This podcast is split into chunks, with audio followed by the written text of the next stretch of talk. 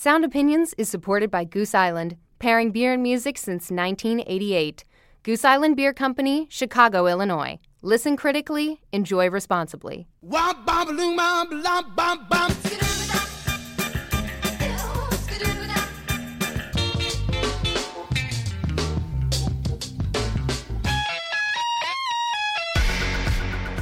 W B E Z Chicago and P R X, this is Sound Opinions. I'm Greg Kot. And I'm Jim DeRogatis. Though it was originally panned by many critics, the Rolling Stones' nineteen seventy-two album Exile on Main Street is now considered a masterpiece. Up next, a classic album dissection of Exile, a recording that's still shrouded in mystique forty-five years later.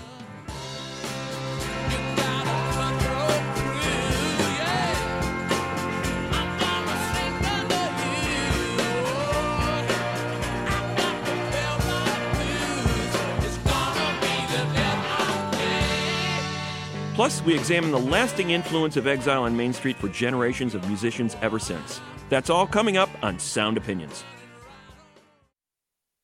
You're listening to Sound Opinions. I'm Jim DeRogatis. He is Greg Kot. And if you listen to the show, you know that from time to time we do a classic album dissection, digging deep into a record that we both consider a classic. And, Greg, it is nothing less than astounding that uh, while we've talked about the Rolling Stones quite a bit, we've never done a Stones album. Yeah, it's amazing, isn't it? And there's only one to do, Exile on Main Street.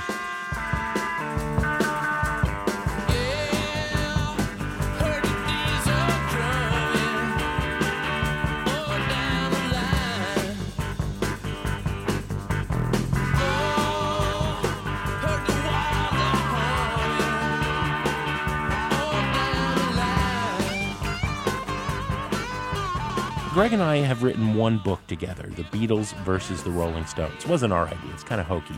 But we had fun with it. It was a back and forth comparing these two bands that arguably were the most important groups in the world throughout the sixties. Uh, the Beatles break up, and the Stones don't have that pushback anymore from another artist that is always pushing them higher. There's that competition throughout the sixties, in the studio, on stage, both bands making the other better. Where are we at in nineteen seventy-two? The Stones formed in sixty-two. They're a decade into a career. They've been the biggest band in the world, sharing that title with the Beatles, but the Beatles are gone. Uh, we are in the post-sixties malaise. We think for a moment there's that utopia of peace and love, Woodstock, the sixties, the youth culture, you know, all that stuff you've heard your parents talk about, hmm. right? Um And now the Stones are in the hangover phase, right? Altamont. They watch a man beaten to death in front of them while they're on stage playing Under My Thumb.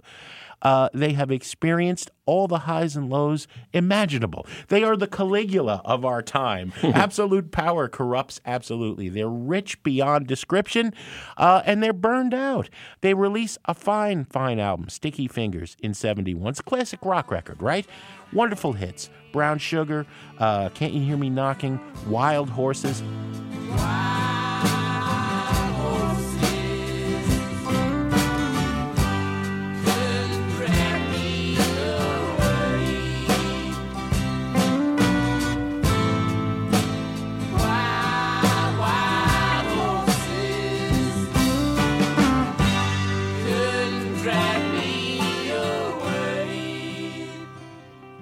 They're at the peak of, of their songwriting, and they're in the studio making great recordings. Uh, where do they go now? Brian Jones is dead. He's passed in nineteen sixty-eight, the founder of the band. In many ways, their secret weapon all through the sixties, never got as much credit as he deserved. Altamont lingers. They are in tax exile. They have made so much money, they can no longer afford to live in the United Kingdom, so they all move to various parts of France. Jagger is busy getting married to Bianca and having their only child together, Jade. Keith is busy uh, with heroin. He's with Anita Pallenberg. They are both in the depths of heroin addiction. Uh, you know, where do they go creatively? What's left to prove? What's left to do? You know, what is there left to say in hmm. rock and roll? I think that's where Exile on Main Street starts, the title literally referring to them being tax exiles. Well, and, you know, I think it's important to note, too, Jim, that they were coming off a run of pretty good records. They had sort of remade themselves with Jimmy Miller taking over as a producer with Beggar's Banquet in sixty-eight, Let It Bleed in sixty-nine, and then Sticky Fingers in seventy-one, as you pointed out. Uh, so they were coming off a pretty good run of, of really great rock and roll records with Mick Taylor uh, taking over as the uh, second guitarist to Keith Richards. Filling in for Brian Filling Jones. in for Brian Jones, right. Um, so, you know, this this whole tax exile business, you know, we're exiles uh, in our own country. Uh, they go to France. You know, it's not a bad deal to be an exile in France in a yeah, villa. I mean, you know? I, I, I could live with that. I could live with that. You know, so here's this ten thousand dollars a month villa that uh, Richards is renting. And Ian Stewart, who is sort of the piano player slash roadie slash uh, uh, dead gopher. mother, dead yeah. mother, soul of the band, their, their best mate. He does everything. He's his job. He's enlisted to find a place to record this new album in France. He he settles on Keith Richards' basement at the villa, yeah. and um, you know everybody's kind of looking at him like, really? Uh, but it did have a tremendous advantage. The band's least controllable member was on the premises at all times, twenty-four seven. So, wasn't always conscious, uh, Keith, right. twenty-four seven. Have we ever nailed this down? I mean, I don't think we managed to for the book. Um, it has been said, and this may be apocryphal, that Nellcôte had been the Gestapo headquarters in Nice. Well, apparently uh, Keith uh, told that story, and uh, a couple of the engineers in the recording session have verified it. In fact, there were um, gold-plated swastikas in the uh, heating vents in the hallways. Ooh. So there was some uh, residue of Nazi occupation in this villa. So you shouldn't be thinking beach house. No. You should be. Apparently the basement was dank and damp and foreboding. Not not a wonderful place uh, to be a clubhouse. They, they wrote a song while they were there called Ventilator Blues, which was basically an ode to the one fan in the window in that basement uh, that tried to keep that place ventilated.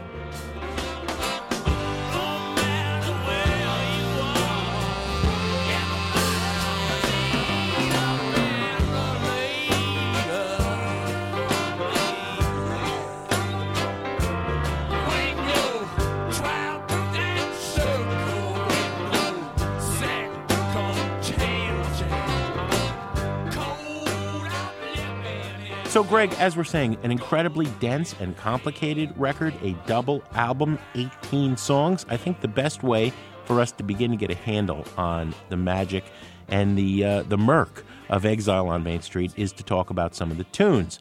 I'm going to talk about the very first track on the album, and later I'll talk about the penultimate track. It opens with a song called Rocks Off. If we look at the lyrics, this is Keith writing about heroin addiction. I'm zipping through the days at lightning speed, plug in, flush out, and fire the blanking feed, heading for the overload, splattered on the dirty road, kick me like you've kicked before. I can't even feel the pain no more. I think it's about more, though. He's talking about blissing out on heroin. He's talking about not having a voice. At the same time, Uh, the rhythm is ferocious and driving forward. This is the hardest rocking song on the album. The guitar riff is one of the all-time great Stones mm-hmm. guitar riffs. And then we have this psychedelic breakdown in the middle of the song.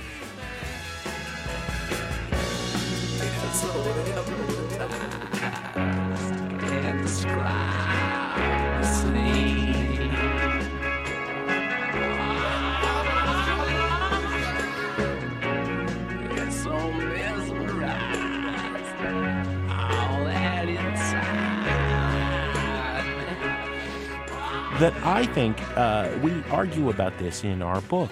I-, I love their Satanic Majesty's Request. I don't think the Stones were only dabbling in psychedelia or making fun of the Beatles' Sergeant Peppers. I think the, the darkness, you know, there is good trip psychedelia. Mm, yeah. There's bad trip psychedelia. Right. Here we have this bad trip in the middle of the song, this weird breakdown. And then it kicks in again. It all builds to the choruses. I can only get my rocks off while I'm dreaming. You are among the richest, most famous, most fabulously successful people in the universe. You are a Roman emperor. You are Caligula. Mm. Uh, and, and, and you've had every pleasure that's imaginable, mm. that's available. And now you can't even imagine pleasure anymore except when you're dreaming. Right. What an awful place to be. Uh, where do you go from there? And that's where they start the album. Here's Rocks Off by the Rolling Stones.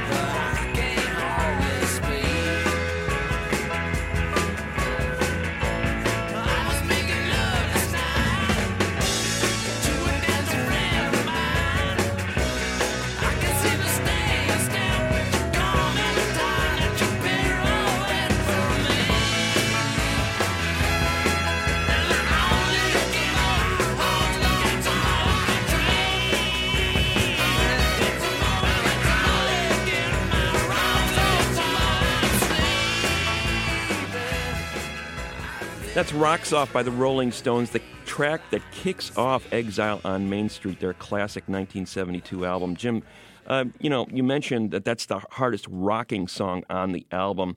Uh, I think it's a close contender with that and, and the following song, Rip This Joint. Yeah, um, that's pretty ferocious, might too. Might be the yeah. fastest song they ever recorded. In fact, it was so fast that some of the band was looking at Charlie Watts and Keith Richards like, what are you doing? You know, this is yeah. just like hyperspeed music.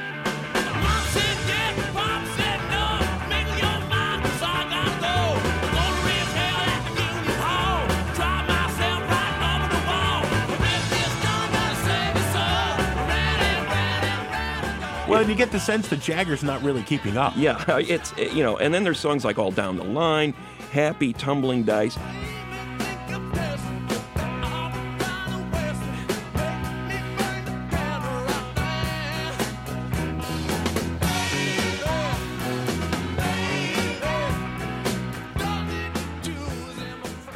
I mean, there. This is a great rock album. If you just isolated those rockers and put them on a single album, you know, people would have said this is the great Stones rock record. Um, no, you're right. It would have been the equal of Sticky Fingers, its predecessor. But they spread those rockers across four sides of music, and uh, there's a lot of texture in this record, and I want to sort of focus on some of those tracks that explore the avenues that the Stones were just beginning to really explore during this period. Um, you know, particularly uh, Keith Richards' dalliance with country music and his uh, fortuitous meeting uh, with Gram Parsons the previous year. Uh, he was really enamored with Gram and, you know, Gram's passion for country music, because I don't, I don't think the the Stones and Keith in particular had taken country music all that seriously, even though it was a very close cousin to their beloved blues. Yeah. Uh, but when, when people like Gram Parsons entered their life and sort of educated them uh, about the nuances of great country music, well, and Gram they started Parsons, to pay attention. You know, for for people who don't know, uh, Gram Parsons is generally considered now the godfather of alternative country. Mm-hmm. You know, not hokey Nashville country, but real gritty country, and pairing that with rock. And I think I know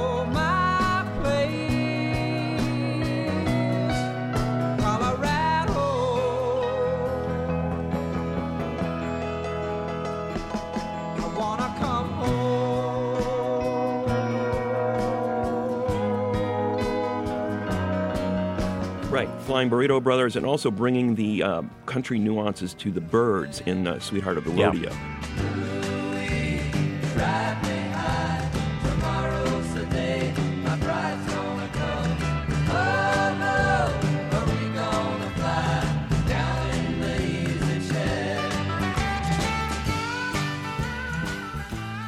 So around this period, Gram Parsons was kind of the it boy in, in rock and roll circles. He was really influencing a lot of uh, a lot of the rockers. Not selling any records, but influencing no. other artists. But but I, and also a, a you know a, a heroin addict. Um, you know he spent a, a few months at Nellcôte. Eventually, get this, you know, amidst all that iniquity that was going on there, all that decadence, Gram Parsons was even too unruly for that place. They kicked him out. They go, yeah, how bad you're you just a bad, be? bad dude. But meanwhile, his influence is deeply felt on this record. And I don't mean to diminish Gram at all as a musician and as an artist. He was an incredibly gifted guy.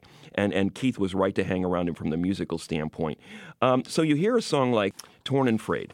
And and here's a song that, you know, it's it's really a Keith song. I mean, Mick sings it, but here's a Keith song. And I in, in some ways, you know, is it Mick singing about Keith, or is it Keith writing about Gram Parsons? Mm. And are Keith and Gram really the same person? I mean, has anybody actually seen them in the room together? You know, yeah, it's kind of yeah, one of those yeah. kind of deals. They really became, you know, two peas in a pod, to overstate a cliche. Uh, but, you know, they were they were linked at the hip there for a year, year and a half. Um, you know, uh, Richards to this day uh, lauds Parsons for, for teaching him about uh, the Everly Brothers and those uh, cross harmonies. I can make you mine, taste your lips of wine, anytime, night or day. And you can hear that attempt at harmonizing here in Torn and Frayed.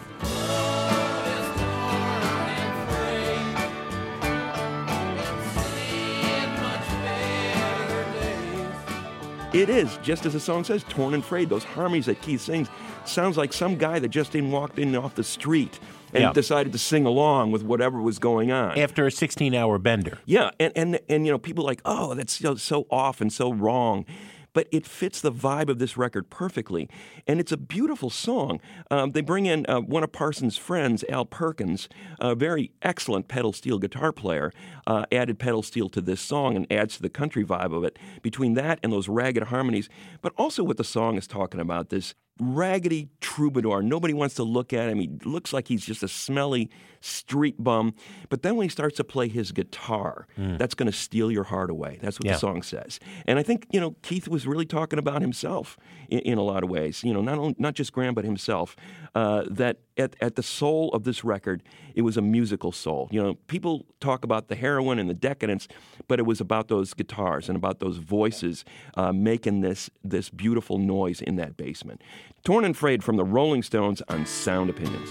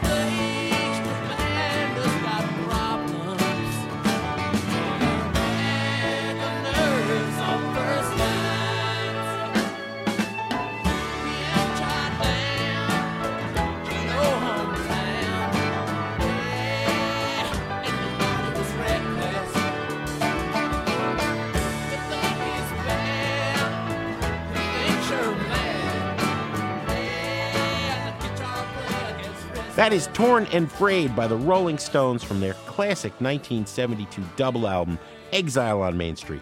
After a short break, we'll continue our album dissection in a minute on Sound Opinions from W B E Z Chicago and P R X.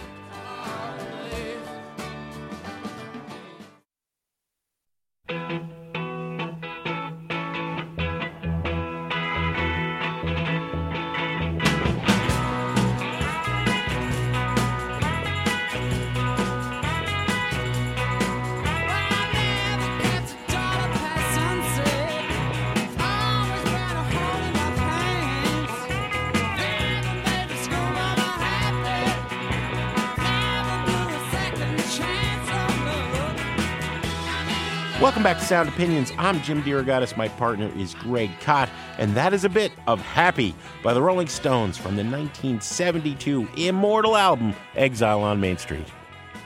I, I've been living with this album since, I don't know, fourteen or fifteen, and, and I still haven't plumbed its depths.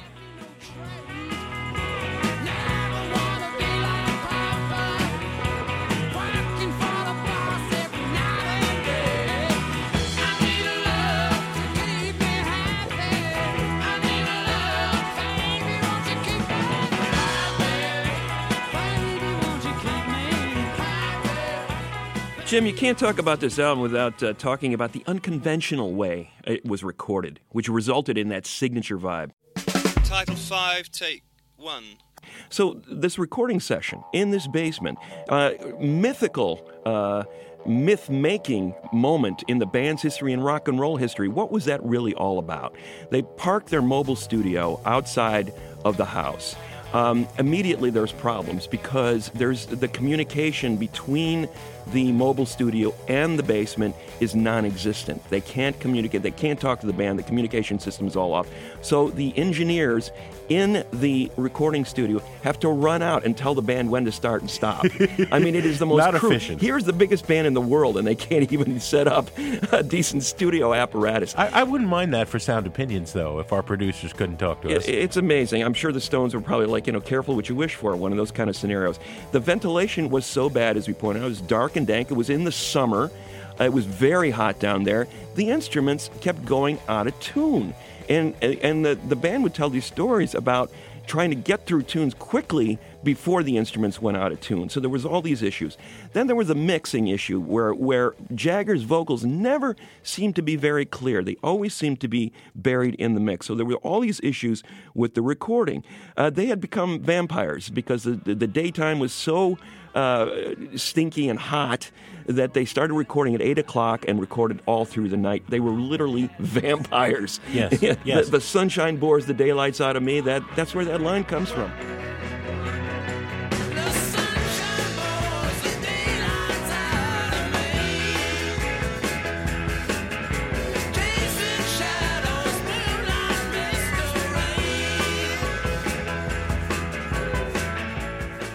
There are the ancillary members of the Stones. Bobby Keys, uh, uh, Jimmy Miller is is around, and he's playing drums on some tracks. Yeah. So you, you often don't even have all of the Stones uh, on these recordings. Well, that, that's the thing. That, that, that, that we're running on Keith time here, and, and, and, and Charlie Watts would tell stories like Keith would just sit in a chair for twelve hours and play a riff over and over again, and the band would sort of go, come in and out around him. Then finally Keith nods off, everybody leaves, and then one of the engineers would get a call an hour later, and Keith would be saying, "Where'd you go? You know, I yeah, just came up yeah. with a counterpoint riff," and it was kind of this this methodology that Keith was using uh, to record. And apparently, he did this very uh, quite a bit during early in his career, where he would just play a chord almost hypnotically over and over again, or a riff over and over again, and then emerging from that haze, like what's he doing? Why is he doing it for so long?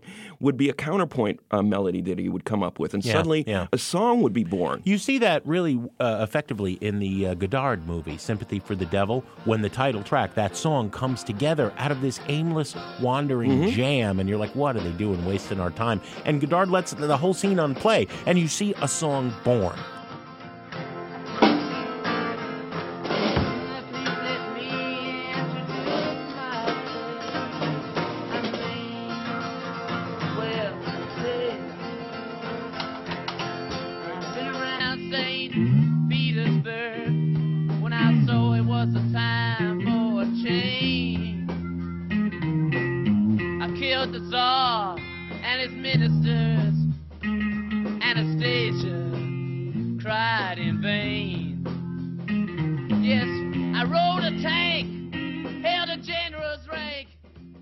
You know, it was an odd way to make a record, for sure. It was a trying method. Uh, it, it, would, it was driving Mick Jagger nuts because uh, the producer, Jimmy Miller, was falling under Keith's wing. Uh, they were both doing heroin. Mick was upset with the way the recording sessions were going in terms of just what he heard in the mixes, which is one reason why, even though a lot of weight is put on Nellcôte as the core of Exile on Main Street, and it was, Uh, there were additional recording sessions after that long, hot summer yeah. of seventy-one. They went went to L A, and the idea was to mix the record in L A, but not only did they mix the record in Los Angeles afterward, but they added quite a bit to the record. They did additional recording. Yeah. They brought in a gospel backing vocalist.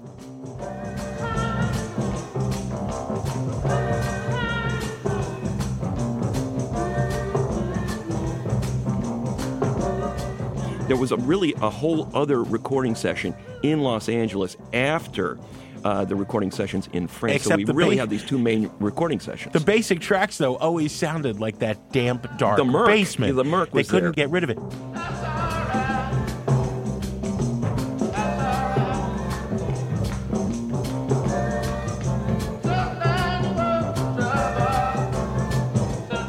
And people say, well, what did Mick Jagger exactly do for this record? Well, first of all, I think some of Mick's greatest vocal performances are on this record, despite the fact that Jagger himself hates the vocal mix on this record. He hates this record. Yeah, but at the same time, some of the most e- excellent performances in his career are on this record. Yes. And he also, what he did in Los Angeles... Uh, when they came back to Sunset Sound to uh, uh, ostensibly mix the record, Sweeten ended up. up expanding the recording sessions, adding songs to the record, uh, expanding it into what became a double album. Uh, Jagger really took over. I think he no longer trusted Jimmy Miller because Jimmy Miller, who had been producing them and doing a great job, um, was was really hooked on heroin and was not really able to steer the ship the way that Jagger felt it needed to be steered at well, that you, point. Well, you also have to realize the Stones are a battle for supremacy throughout their entire career. Mm. At any given moment, Jagger may be ascendant because Keith is smacked out, or Keith is ascendant because he's clean and Jagger's going through one of innumerable divorces. Mm-hmm. It is uh, a partnership like Lennon and McCartney, but it's it's far more uh, of a rivalry and, and a, a, whoever's driving at the time. So Keith had been driving. It was his basement, right? right? He loves this record. Jagger hates this record. Jagger's going to try to take back some control in Los Angeles. And he adds some sweetening, you know, but the sweetening is not like, you know, it's not, sh- very it's sweet. not sweet. It's it's it, it's the Stones doing their version of it's sweetening. It's like you're putting icing on a, on a rotten cheeseburger. So so uh, Jagger, he's enamored with gospel music. He has been for a number of years, but he goes to see Reverend James Cleveland's services in Los Angeles mm. while they're in Los Angeles. And he's deeply moved by this. And he hires some of the singers that he sees in, as part of this gospel scene in Los Angeles to be a part of this record.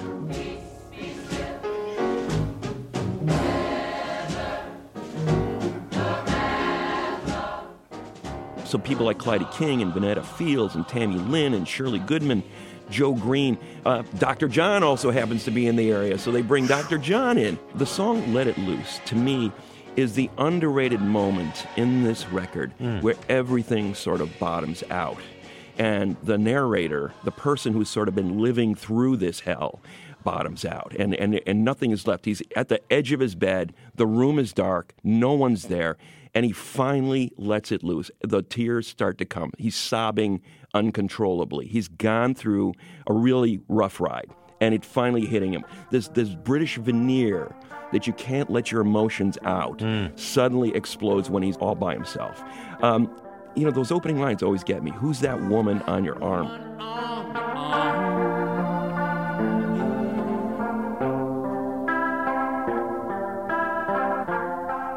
Dressed up to do your harm. Ostensibly about a woman, right? But it's, I think it's Mick singing about Keith's heroin habit. Mm. I think it's about the heroin that, in Mick's mind, nearly sabotaged these recording sessions.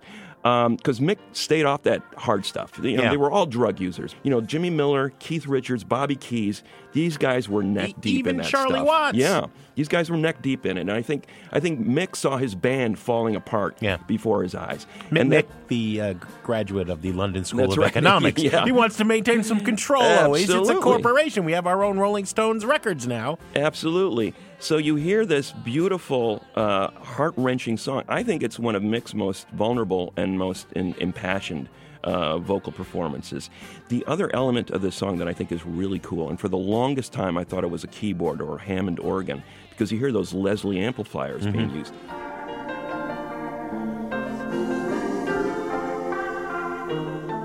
Those are the guitars.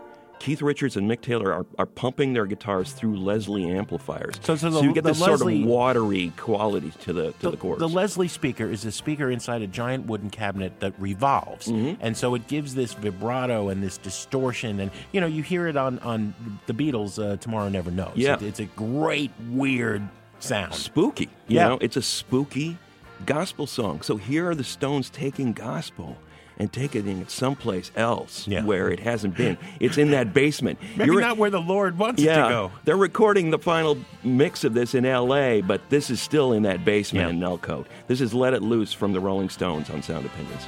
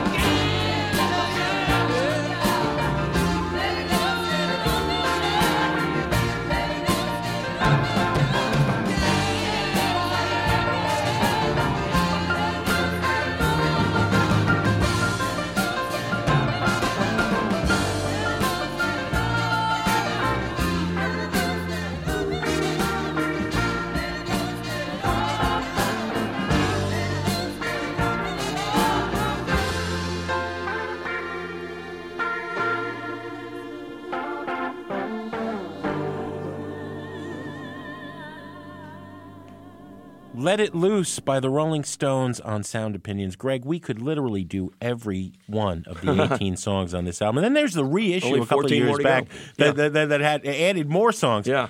I think it's also worth noting, Greg, that some of these songs went back uh, way before sixty-eight, some yes. to sixty-four. Um, you know, the Stones at this time had a very fractious relationship with their manager, Alan Klein. Mm-hmm. And uh, he was suing them. They were suing him. There were songs that they thought were good that they wanted to keep out of his grip. Right. Exile on Main Street is the tenth of their career, their first double album. They're ten years into this career. You know, you know, we have this idea in our heads that Exile on Main Street is so much of a piece. But as you say, two recording sessions, some songs dated way back. Uh, it is of a piece. There is a sound on this album. It is an album that has been elevated to the level of greatness because of a consistent sound that starts on the first song, doesn't end till the last. It is a sprawling mess of a record that is somehow very consistently of a piece. My rock critic hero, Lester Bangs, reviews the album upon its release. And he says it is emblematic of the ennui and the inarticulate energy and frustration of the time. He quotes that line, "I want to shout, but I can't hardly speak."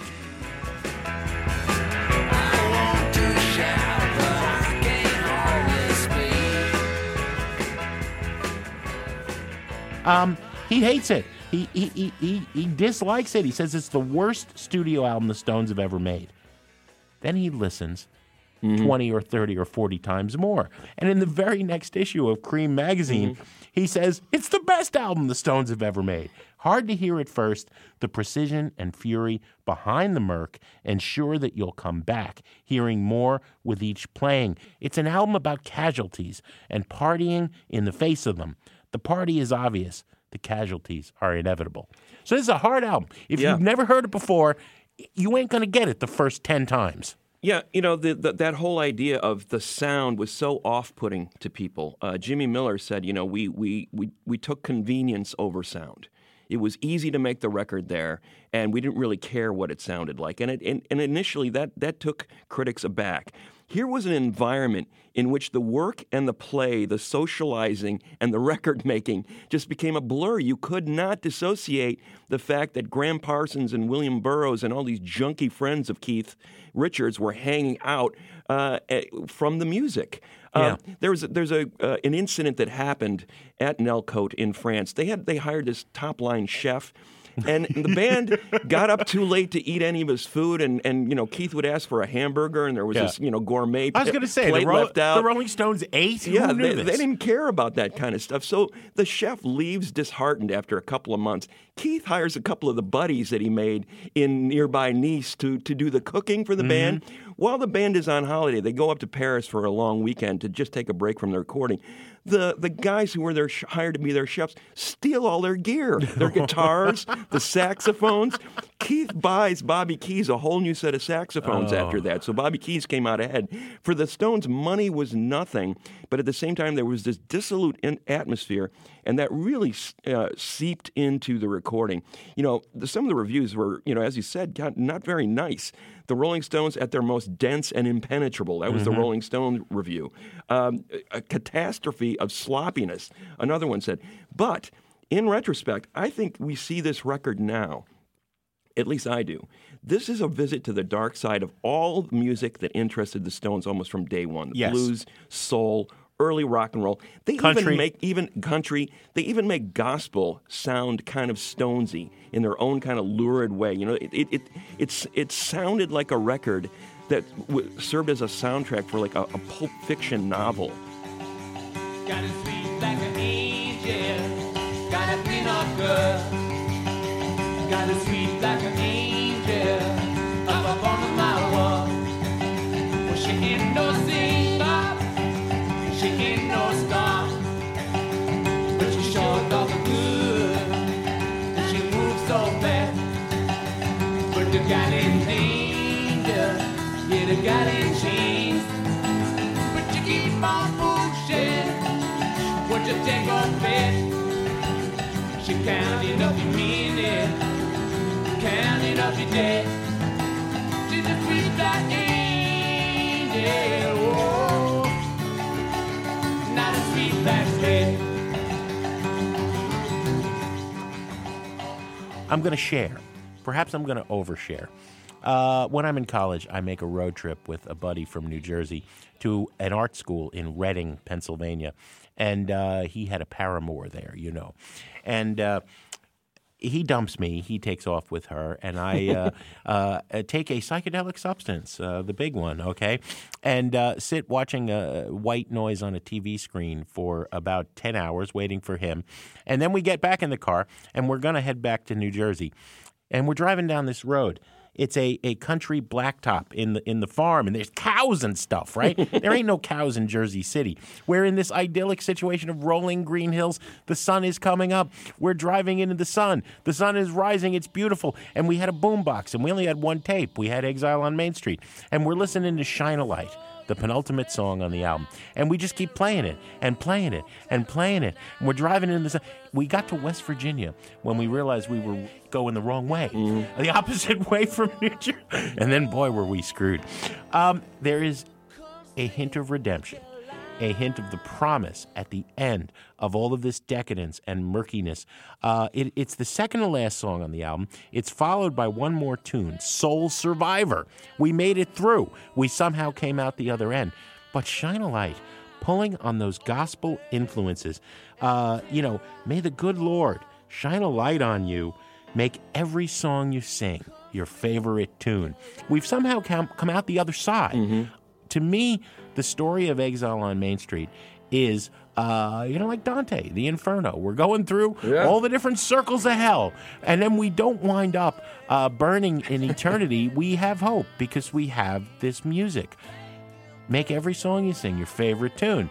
Uh, there is redemption. You know, it's mm. st- I'm still getting goosebumps now with the fact, you know, as you know, I believe that your life can be saved by rock and roll. Mm. You can go through some horrible dark places, and then you come out the other side. Rolling Stones, Shine a Light on Sound Opinions.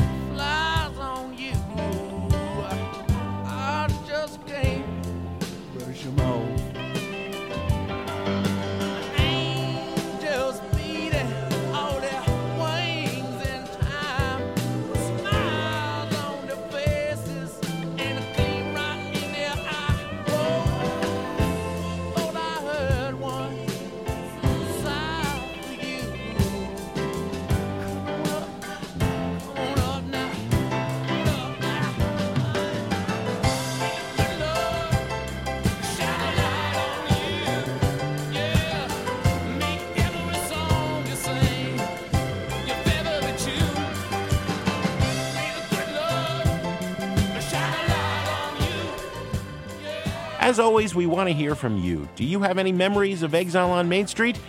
If you do, maybe you weren't really there. Either way, call and leave a message on our hotline, eight eight eight, eight five nine, one eight zero zero, or find us on Twitter and Facebook. Up next, we'll talk about how the album has influenced generations of rockers, from the New York Dolls to the White Stripes. That's in a minute on Sound Opinions from W B E Z Chicago and P R X.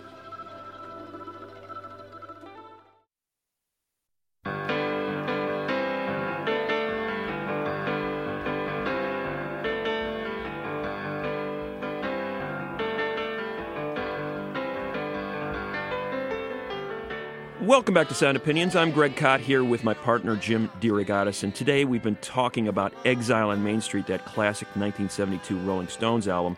Now, as we talked about earlier, you know, a lot of critics panned Exile when it was originally released, but uh, some of those critics eventually warmed up to the record. Uh, it has become regarded as a masterpiece in subsequent decades. In addition to becoming critically acclaimed, uh, the album's also been used as a reference point by a lot of bands, many generations of bands who are working in a variety of, of, of subgenres, sort of the post-exile uh, generation. they got off on the fact that this was a, an outlier, even in the Stones catalog. You know, that dirty, yeah. murky, off-the-cuff kind of vibe that they got in that recording studio, the idea that you could attack all these different genres of music and make it your own with just guitar, bass, and drums, you know, you know, saxophone, obviously some keyboards, but essentially the, the core rock and roll instruments being used to make this really ambitious, wide-ranging masterpiece without being too precious about any of it. Well, you know, you think about the band's uh, music from Big Pink, right? And there's sure. a celebration of all that had preceded Dylan and the band in American music, but it's kind of a good time, uh, folky hootenanny vibe. Wonder could you ever know me? Know the reason why. Whereas Exile on Main Street is uh, the meaning uh, of the satanic ritual, you know, you know, in dark robes with unspeakable deeds being done in the middle of the night in the dark. All down the street, so pretty mama, stop bringing down on me, stop bringing down.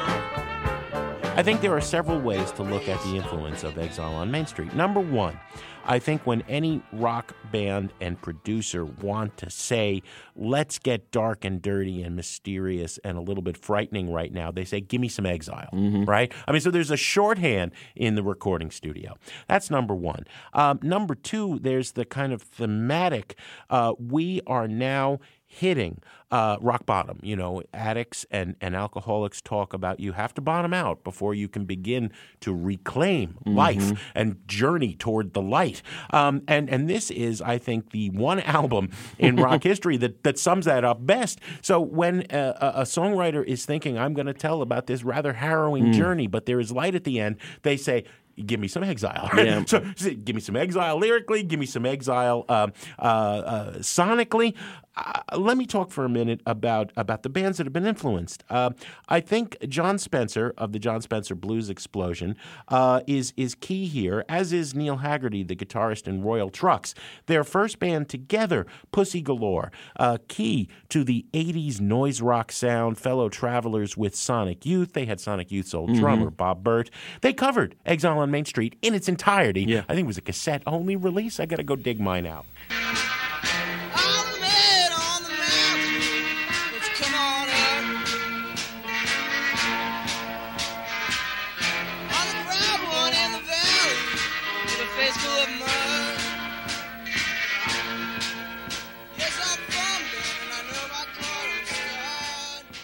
We hear a lot of Exile at times, not always, in the White Stripes. Well, I hope they got something shining for me.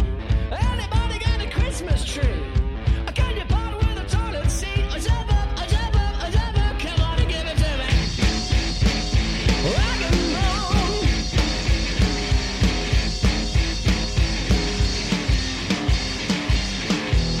We want to get it gritty while it's hot. In the Strokes. Uh, for better or worse, in the Black Crows, the Hives, Giant Sand. So there are, are times when all of these bands and many, many others are dialing in that sound or that attitude. It was interesting that in Chicago, at the height of the alternative discovery of Chicago, you know, the Smashing Pumpkins are on top of the charts and Urge Overkill, there was a lot going on in the underground, uh, specifically inspired by Exile on Main Street. Mm-hmm. And we have Liz Phair, yeah. another Chicagoan. Her debut album, Exile in Guyville. Guyville's the name that uh, hipsters in the nineties gave Wicker Park. Uh, Wicker Park, made famous by Nelson Algren, mm. man with the golden arm. Heroin addicts used to hang out in Wicker Park. Now there's a lot of expensive restaurants we can't afford to eat at.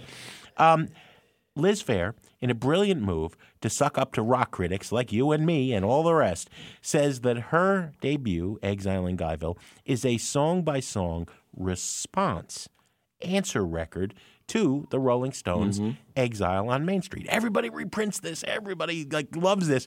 I've never heard that. I think Exile in Guyville is a great record. I think Exile on Main Street is a great record. I don't think they're connected, but that was a nice bit of marketing on Liz's part. Yeah, yeah.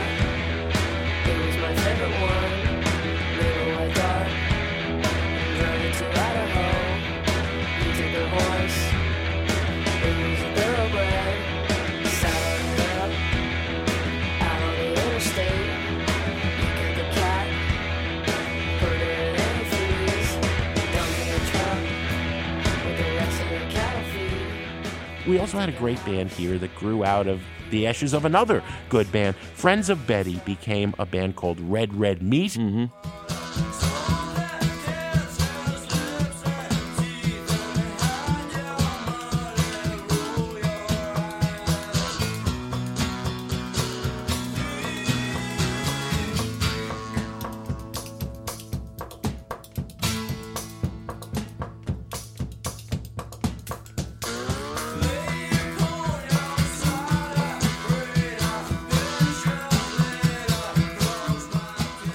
And then Tim Rutilli, the leader of that band, uh, became the leader of Caliphone. All of these bands, um, which at various times worked with producer uh, Brian Deck and Brad Wood, who worked on Exile on Main Street, they were emulating the weird sound, the weird, murky, uh, you know, basement sound of Exile on Main Street, but also the American music canon, the weirder little things that were held in grandma's trunk in the attic, right? What Grill Marcus called the, the real weird America, mm-hmm. that kind of music. You know, the Stones are doing it from the British perspective, but here was bands, uh, you know, in America. They, Red Red Meat weren't the only one, but they were going to those strange sounds of folk and blues and country and, and bringing them into the modern era. No doubt about it. I mean, I, the, the influence of this record is wide and deep. I mean, even even relative contemporaries, bands who just came up right after the Stones' uh, heyday. You know, a band like Aerosmith, a band like the New York Dolls mm. were oh, really dolls, influenced yeah. by the vibe, the look, the feel of the Stones with those rough guitars. Try, won't pick it up. Take them life away. Try, won't pick it up. Don't take your life away. Try, won't pick it up. Don't try to.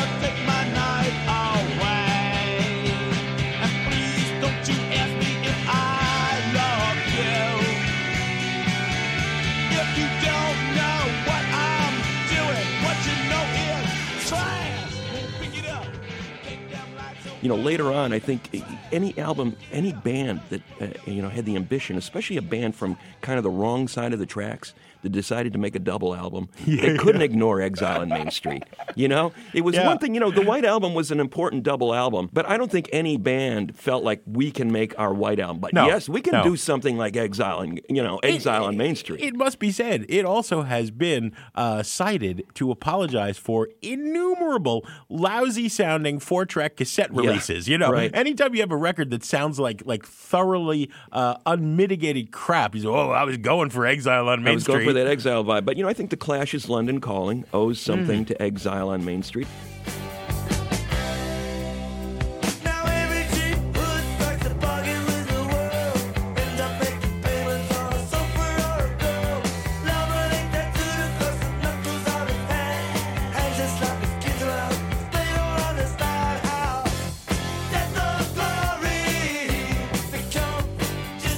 You know, Wilco, we, I talked to a bunch to, to that band around the time that they made Being There, and, you know, they that was in yeah, the back of their brains when they were making that record.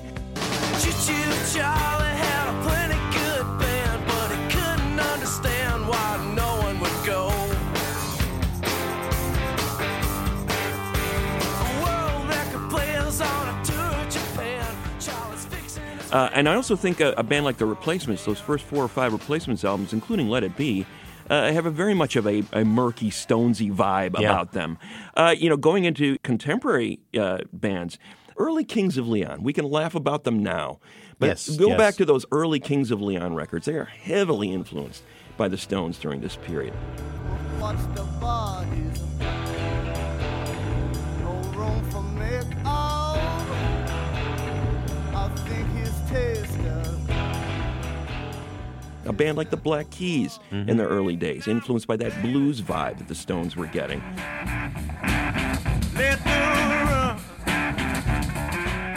The influence of the Stones, in particular from this era, Uh, runs wide and deep. It must be said, we say this in our book, The Beatles versus the Rolling Stones, that the Stones have now not made a good album since Some Girls in nineteen seventy-eight.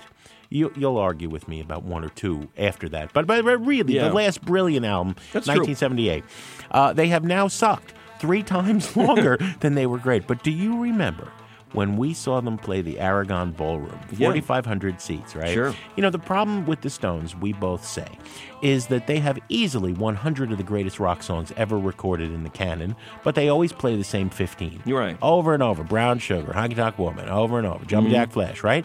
That night, they did seven, eight, nine, ten songs from Exile in a row. Do you remember that night? Yeah, I, mean, I think they started with like nine songs they either never played live or only very sparingly played live. Yeah. And it was just an amazing revelation of what that band could still was still capable of. Yeah, I, I still care about the Stones because there's always the possibility that maybe, we'll maybe get that again. We will get that again. Yeah, and I, if not, this album is immortal.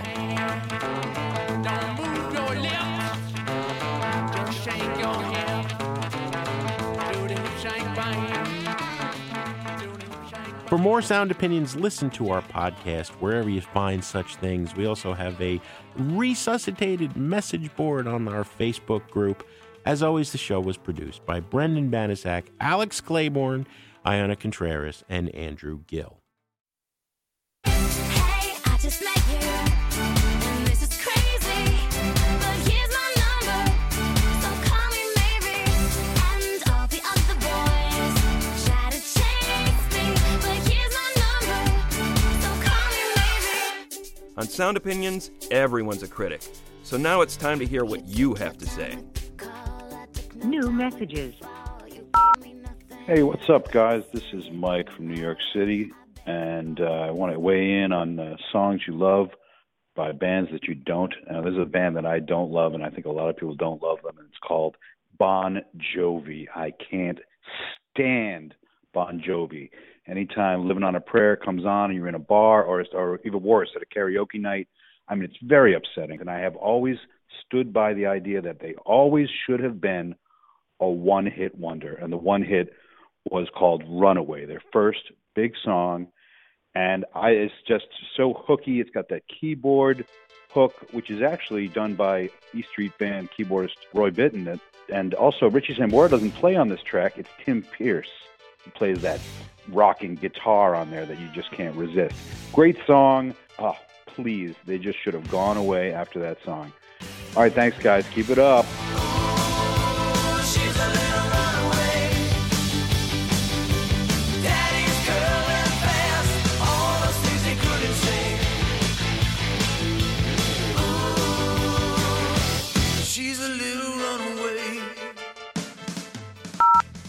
Hi, this is Brian from Tampa, Florida. Just finished listening to the the one song that Jim and Greg like by bands they aren't fond of or don't like. My pick is No Surprises by Radiohead.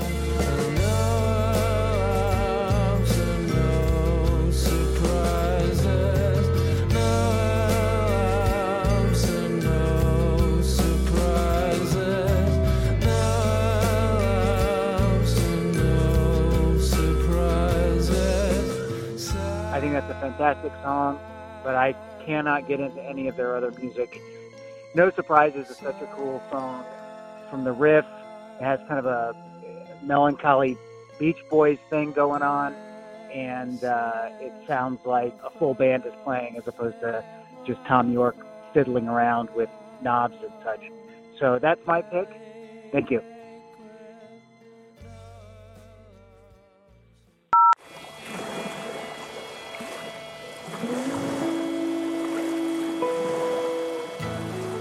Hey guys, it's Chuck from Chicago. I'm listening to your show about songs you love from bands you don't, and uh, I got to tell you, the one that pops into my head immediately is Champagne Supernova by Oasis. Now, Oasis is a band that I've never really cared for. They've had some catchy hooks. The lead singer's voice has got to be one of the most grating things of all time. It's the most nasally, monotone, like straight tone singing voice, and every single song it's the same style. So it really turns me off after a while. But I have to say, that guy's weird voice works perfectly on Champagne Supernova. The, the instrumentation, the, the arrangement, and his voice all go together to create one super cool song. That's the bottom line. Wanted to give you my take. Talk to you later. Someday you will find me caught beneath the landslide in a champagne supernova, a champagne supernova in the sky.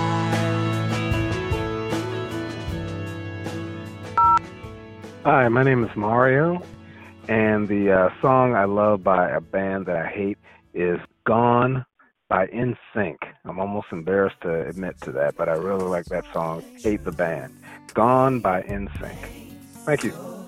Gone, you're gone, baby, you're gone. Girl, you're gone. Baby girl, you're gone. You're gone. You're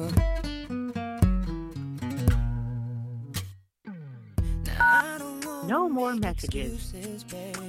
To share your opinions on Sound Opinions, call eight eight eight, eight five nine, one eight zero zero. We'll be back next week on Sound Opinions from W B E Z Chicago and distributed by P R X.